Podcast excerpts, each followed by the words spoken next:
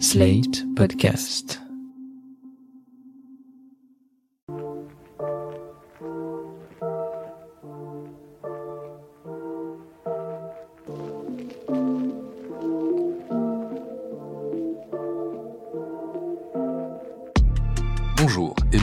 New Deal, le podcast TTSO Slate IFRI qui analyse depuis Paris l'actualité des États-Unis avec Laurence Nardon, responsable du programme Amérique du Nord à l'IFRI. Salut Laurence. Salut Christophe. Beaucoup de réactions Laurence dans la presse à propos du procès de Derek Chauvin, le policier qui a tué George Floyd en l'étouffant avec son genou au mois de mai 2020.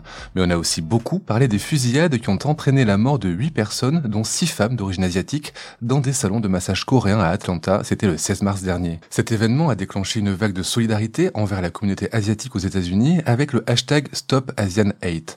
Clairement, la haine raciale ne touche pas seulement les Afro-Américains, les autres minorités ethniques sont aussi concernées, et justement, nous voudrions aujourd'hui que vous nous parliez des autres minorités ethniques américaines, et notamment des plus petites. Alors, des Asiatiques, bien sûr, mais nous allons aussi évoquer la communauté juive et les communautés arabes et ou musulmanes, c'est pas la même chose, aux États-Unis, et on va, avec vous, essayer de savoir quand et pourquoi ils sont venus, à quelles discriminations ils font face, et quel est leur poids politique. Oui, alors il ne s'agit pas de faire de la concurrence victimaire en opposant aux Afro-Américains d'autres victimes du racisme aux États-Unis. On va plutôt essayer d'avoir une vision plus complète de la population américaine. Et nous allons commencer donc par la communauté qui a été au centre des attentions ces derniers jours, la communauté asiatique. Oui, alors c'est une communauté qui connaît elle aussi euh, des stéréotypes. Ce qu'on dit euh, généralement de la communauté asiatique, c'est que ce sont des gens travailleurs, très bons en maths, ils sont les premiers dans les grandes universités par ailleurs, c'est une communauté qui fait pas parler d'elle.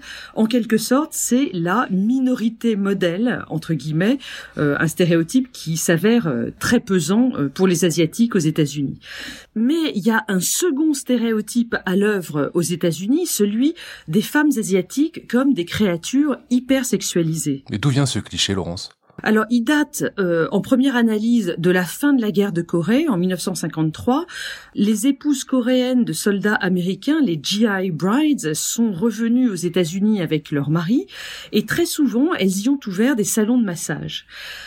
Mais cette image, en fait, elle est beaucoup plus ancienne. On peut la dater euh, de toute la vague de l'orientalisme au XIXe siècle, qui donnait souvent cette image des femmes asiatiques. Et d'ailleurs, en 1875, la première loi américaine qui vise à restreindre l'immigration, c'est la Page Law, euh, du nom de Horace Page, qui était le représentant de Californie, et elle visait à freiner l'immigration des femmes chinoises immorales. Là, aussi, je mets des guillemets. Et d'ailleurs, cette loi sera suivie du Chinese Exclusion Act, plus large, il vise les hommes et les femmes venus d'Asie, en 1882. Alors, on va aller au-delà des clichés et parler démographie. Euh, combien sont les Américains d'origine asiatique, Laurence? Eh bien, en 2019, les habitants des États-Unis qui sont d'origine asiatique représentaient 5,9% de la population, c'est-à-dire presque 20 millions d'habitants sur 330. Plus de la moitié d'entre eux sont des immigrés récents, c'est-à-dire qu'ils sont nés à l'étranger. Parmi les pays d'origine, en première position la Chine, 23% de cette communauté, l'Inde et les Philippines aux alentours de 19%, suivi du Vietnam, de la Corée et du Japon, qui représentent entre 7 et 9% de la communauté asiatique chacun aux États-Unis. Ils sont installés principalement en Californie, à New York et au Texas, les États qui comptent les plus grandes communautés asiatiques du pays. Mais pourtant, c'est à Hawaï qu'ils sont majoritaires. Ils représentent 38% de la population, suivis des Blancs, des Maoris et euh, d'une large partie de la population d'Hawaï qui est en réalité métissée. Et est-ce que vous pouvez nous dresser un rapide portrait, une rapide sociologie de cette communauté? Eh bien, euh, la sociologie des, des Asiatiques américains est très variable selon le pays d'origine. En termes d'éducation, pour prendre un exemple, 72% des Américains d'origine indienne ont un niveau d'éducation très élevé, licence ou plus, et d'ailleurs ils sont souvent arrivés avec ce diplôme déjà en poche sur la base d'un visa pour travailleurs qualifiés, comme par exemple le visa H1B. Et très logiquement, ces Indo-Américains sont aussi les plus riches de la communauté asiatique aux États-Unis. Ce qu'on voit aussi très clairement, ce sont les années d'arrivée. Par exemple, les Birmans, ils arrivent aux États-Unis depuis 2007. En conséquence, 88% d'entre eux en 2015 étaient nés à l'étranger, contre 27% seulement pour les Japonais qui, eux, sont d'une immigration beaucoup plus ancienne aux États-Unis. Et nul doute que l'émigration birmane risque de s'accélérer avec les événements euh, qui frappent le pays. Euh, alors, sans essentialiser, est-ce qu'on peut parler d'un vote asiatique? Et si oui, quel serait-il? En ce qui concerne la position politique des asio-américains, on peut faire un parallèle vraiment très intéressant avec la communauté latino. C'est-à-dire que cette communauté asiatique, elle est aussi plutôt démocrate. 63% d'entre eux ont voté Biden en novembre 2020 2020 par exemple, sauf ceux parmi eux qui viennent d'un pays communiste. Dans le cas des latinos, ce sont les cubains, et dans le cas des asiatiques, ce sont les vietnamiens. On voit qu'ils votent républicains à 42% contre 28% pour l'ensemble du groupe asiatique aux États-Unis. Et les événements récents d'Atlanta montrent que c'est une communauté qui est la cible d'un racisme assez fort. Oui, c'est une vieille histoire aux États-Unis depuis les lois du 19e siècle dont on a parlé, l'internement des Japonais euh, dans des camps après Pearl Harbor en 1941, et puis avec ces attaques très récentes à Atlanta, on voit bien que des actes graves continuent à être commis. Mais on ne sait pas très bien euh, pour l'instant quelles sont les motivations du tueur on semble être en pleine intersectionnalité puisque les victimes ont pu être frappées parce que femmes, parce que d'origine coréenne, mais aussi parce que euh, travailleuses dans un salon de massage avec les sous-entendus liés à la prostitution, on voit que euh, ce sont trois types de discrimination qui se croisent le genre, l'origine ethnique et le mépris de classe. Est-ce que cet acte va créer un électrochoc comme on a pu le voir avec la mort de George Floyd l'an dernier? Ce qu'on lit dans la presse ces dernières semaines, c'est peut-être le début d'une prise de conscience des jeunes générations asiatiques qui vont vouloir, dans l'avenir, être moins effacées et plus respectées dans leur pays d'accueil. Je vous invite là-dessus à suivre la carrière de Andrew Yang. Rappelez-vous, c'est ce candidat démocrate un peu hors norme qu'on a vu s'exprimer lors des primaires démocrates de 2020. Il était pour le revenu minimum universel. Eh bien, il se présente aujourd'hui à la mairie de New York contre Bill de Blasio. Passons maintenant à une seconde minorité euh, qui pèse aux États-Unis, c'est la communauté juive américaine. Oui, eh bien, là aussi, on voit qu'il y a des changements euh, inquiétants ces dernières années. Parce que si les États-Unis ont été un havre pour les Juifs au XIXe siècle et au XXe siècle, eh bien, on voit qu'il y a euh, ces dernières années le retour d'un antisémitisme désinhibé avec des actes très graves qui sont commis. Je vous renvoie là à un documentaire absolument passionnant que vous avez peut-être vu. Il a été produit par le média Vice et il est passé sur HBO. Euh, c'était en 2017.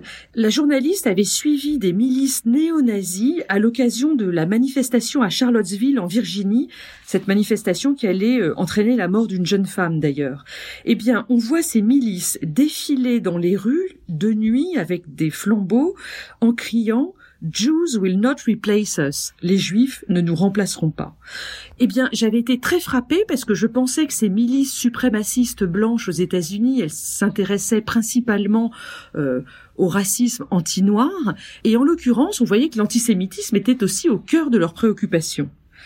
Un an plus tard, en octobre 2018, un terroriste a tué 11 personnes dans la synagogue Tree of Life à Pittsburgh en Pennsylvanie ce qui a été un terrible choc pour l'opinion publique américaine. Est-ce que vous pouvez, comme vous avez fait pour la communauté asiatique, nous dresser un, rapide portrait démographique et sociologique de cette communauté? Eh bien, euh, selon le Pew Research Center, la population juive aux États-Unis, elle représente 1,9% de la population totale. C'est donc un groupe extrêmement euh, restreint ils sont arrivés au XIXe siècle pour l'essentiel. Ce sont des Ashkénazes venus d'Europe centrale. Ils sont installés plutôt dans le nord-est. À New York, 7% de la population est juive. Un élément très intéressant sur cette communauté, c'est que d'une part, ils sont plutôt démocrates, hein, avec 64% qui votent démocrates contre 26% qui votent républicains, et ils cochent toutes les cases des préférences progressistes, alors que dans le même temps, on voit que le judaïsme est instrumentalisé par la droite chrétienne conservatrice. Oui, et on se souvient d'ailleurs que c'est pour ça que Trump a choisi de déplacer euh, l'ambassade américaine de Tel Aviv à Jérusalem. Oui, ça c'est vraiment l'exemple clé. Si Trump a déplacé l'ambassade, euh, c'était pour plaire aux chrétiens sionistes qui forment une partie de sa base, mais les juifs américains n'étaient pas pour à l'époque. Un sondage mené en août 2017 auprès des juifs américains montre que 16% d'entre eux seulement étaient favorables à ce déplacement de l'ambassade, 44% étaient contre et 36% étaient pour mais plus tard. Clairement, les, juifs américains euh, plutôt démocrates n'aiment pas la politique du premier ministre euh, israélien Benjamin Netanyahou. Et si vous voulez en savoir plus sur la communauté euh, juive à New York en particulier, je vous renvoie au 15e épisode du podcast Ami sur France qui aborde justement cette question. passons maintenant aux minorités arabes et musulmanes.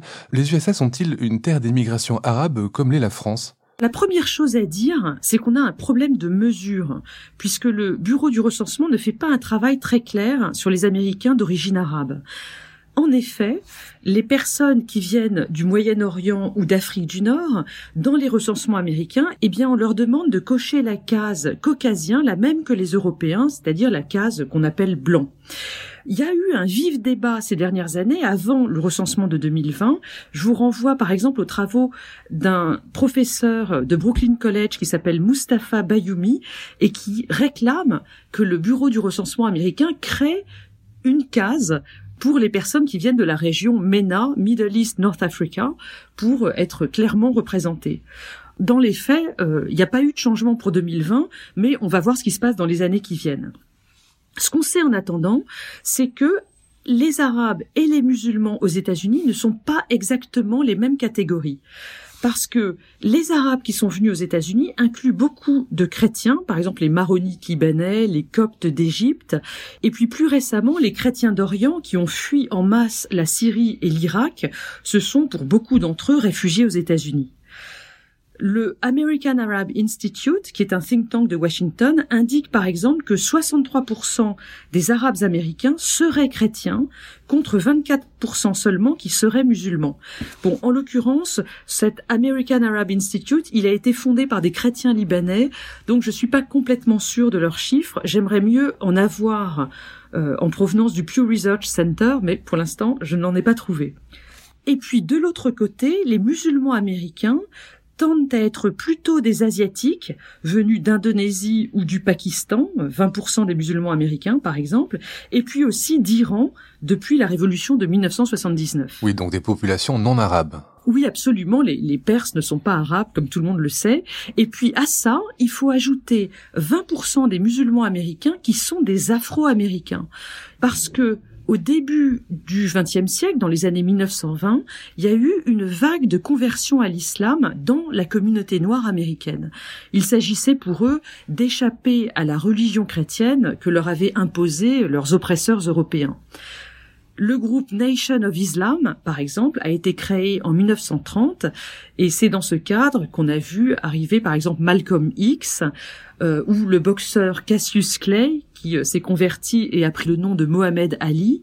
Et puis plus récemment, on parle de Snoop Dogg ou de Shaquille O'Neal euh, qui se sont eux aussi convertis à l'islam. Euh, revenons aux Arabes et musulmans aux États-Unis. Euh, y a-t-il une immigration venue d'Afrique du Nord euh, comme en France? Oui, il y a une partie d'immigration arabe et musulmane aux États-Unis avec des gens qui sont venus du Maroc et d'Algérie dans les années 90. Le Pew Research Center estime qu'il y a aujourd'hui 3,5 millions d'Arabes aux États-Unis, soit environ 1% de la population, mais c'est une immigration très dynamique. On pense qu'ils seront à peu près 2% de la population en 2050. Et j'imagine que c'est la diversité de ce groupe, de cette communauté, nous empêche de pouvoir dégager euh, une tendance politique. Oui, les Arabes et les musulmans euh, aux États-Unis forment un groupe tellement hétérogène qu'il a eu du mal à s'organiser politiquement. On a bien vu au cours des décennies passées à quel point il n'avait pas pu devenir un lobby aux États-Unis, notamment pour défendre la cause palestinienne. Un groupe hétérogène, mais dont les membres ont un point commun, c'est d'être quand même euh, victimes eux aussi d'actes racistes. Oui, alors il y a eu des actes racistes contre les musulmans et les arabes aux États-Unis après le 11 septembre, par exemple, et puis ensuite après chaque attentat terroriste lié à Al-Qaïda. Mais l'acte raciste le plus marquant qui a frappé cette communauté, il est venu du plus haut niveau avec le Muslim ban euh, mis en place par Trump qui interdisait l'entrée de personnes venues de pays à majorité musulmane dans le pays, les six pays étant l'Irak, l'Iran, la Libye, la Somalie, le Soudan, la Syrie et le Yémen.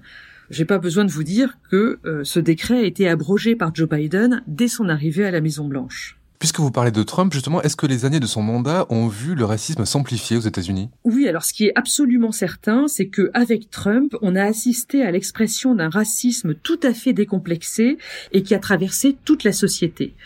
Depuis un an, avec la pandémie, on a aussi assisté à la hausse du racisme anti-asiatique, euh, sans doute en lien avec la manière dont Trump l'avait nommé, le virus chinois, rappelez-vous. Ce qu'on voit aussi, Cependant, c'est qu'il y a une moindre tolérance pour les actes racistes aujourd'hui. Et ça, ça les rend très visibles. Là où, il y a une vingtaine d'années, on n'aurait rien su d'un acte raciste, eh bien, aujourd'hui, tout le monde en parle sur les réseaux sociaux. Et donc, il me semble difficile de mesurer la véritable augmentation du nombre d'actes racistes dans la société américaine. Ce sur quoi on peut conclure pour être optimiste, c'est que avec l'administration Biden, on va sans doute assister au retour euh, d'une certaine décence sur les questions d'entente raciale aux États-Unis. Et c'est tout ce que l'on souhaite. Merci Laurence pour ce tour des minorités américaines et à la semaine prochaine pour un nouvel épisode de New Deal. Au revoir Christophe, à la semaine prochaine. New Deal chaque semaine sur Slate, TTSO, Lifree et sur vos plateformes de podcast préférées.